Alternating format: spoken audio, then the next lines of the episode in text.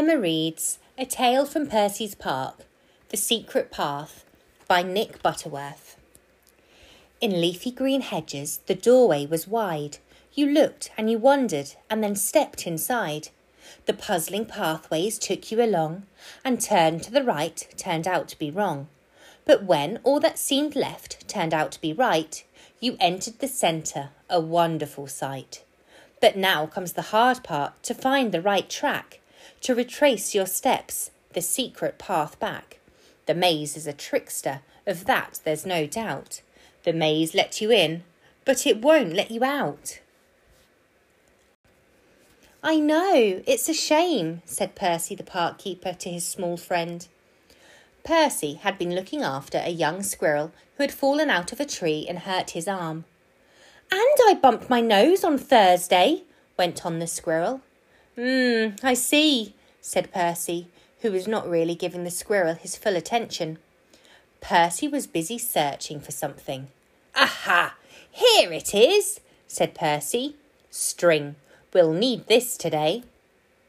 As Percy and the squirrel trundled their way across the park, they didn't notice a group of friends hiding behind a large tree. I've been meaning to fix up the old maze for ages, said Percy. The hedges are terribly overgrown. Percy's going to work on the maze, said the fox.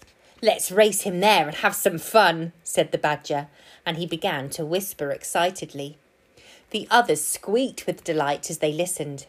Only the hedgehog wasn't so sure. He found the maze rather confusing.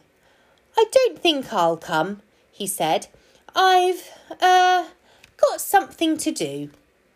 Percy parked his wheelbarrow by the entrance to the maze. Aren't you worried about getting lost in the maze? the squirrel asked.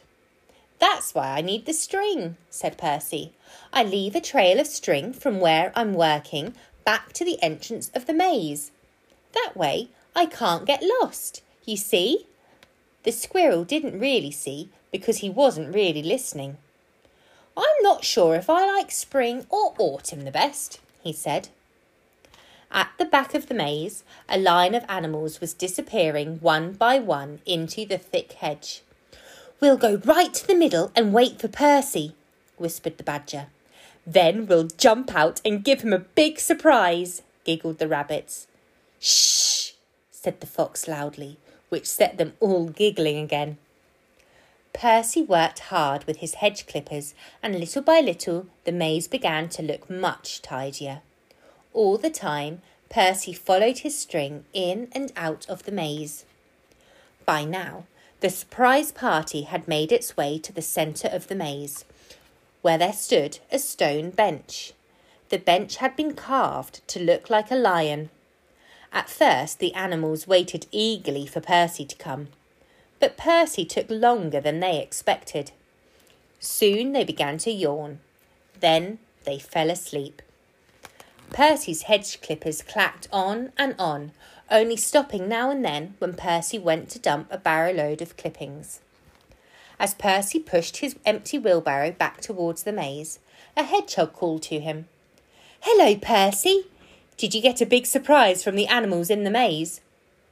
A big surprise? Percy stopped and smiled.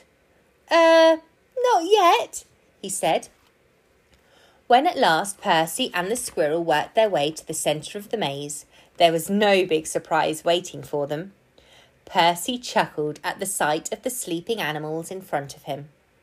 Let's have some fun ourselves, he whispered. Percy tiptoed to the back of the lion shaped bench and coughed loudly. Ahem! I beg your pardon, said Percy in a deep, growly voice. The fox opened one eye. It's not that I mind so very much, went on Percy, but I do like people to ask before they go to sleep on me. The other animals began to stir. The fox stared at the lion's head. He couldn't believe his ears. Oh, I'm very sorry, said the fox. We didn't realise. We thought you were just a seat. The other animals opened their eyes in amazement to hear the fox talking to a lump of stone. They were even more amazed when the stone answered back. Did you indeed? said the growly voice. Just a seat. Hmm. We're very sorry, said the fox. Will you tell us your name? Percy growled. My name is. But at that moment, one of the rabbits looked behind the bench. His name is Percy, cried the rabbit. The game was up, and a chuckling Percy came out from behind the bench. Percy's tricked us instead, said the badger. The fox suddenly started to giggle. That set everybody else giggling again. Come on, said Percy as he collected his tools together. Who'd like toasted tea cakes for tea? I'll show you the way out of the maze. All we have to do is follow my stri. But Percy didn't finish. Standing there in front of him was his little squirrel helper. The squirrel was holding a large ball of string. Don't forget this, Percy, he said. I've wound it all up for you. Percy looked dismayed. Don't worry, said the fox. I think this is the way out. No, no, said the badger. I'm sure it's this way. Surely it's this way, said another voice. I might be wrong, said the squirrel, holding the ball of string, but I've got a feeling it's this way. Percy groaned. And I've got a feeling we'll be having toasted tea cakes for breakfast.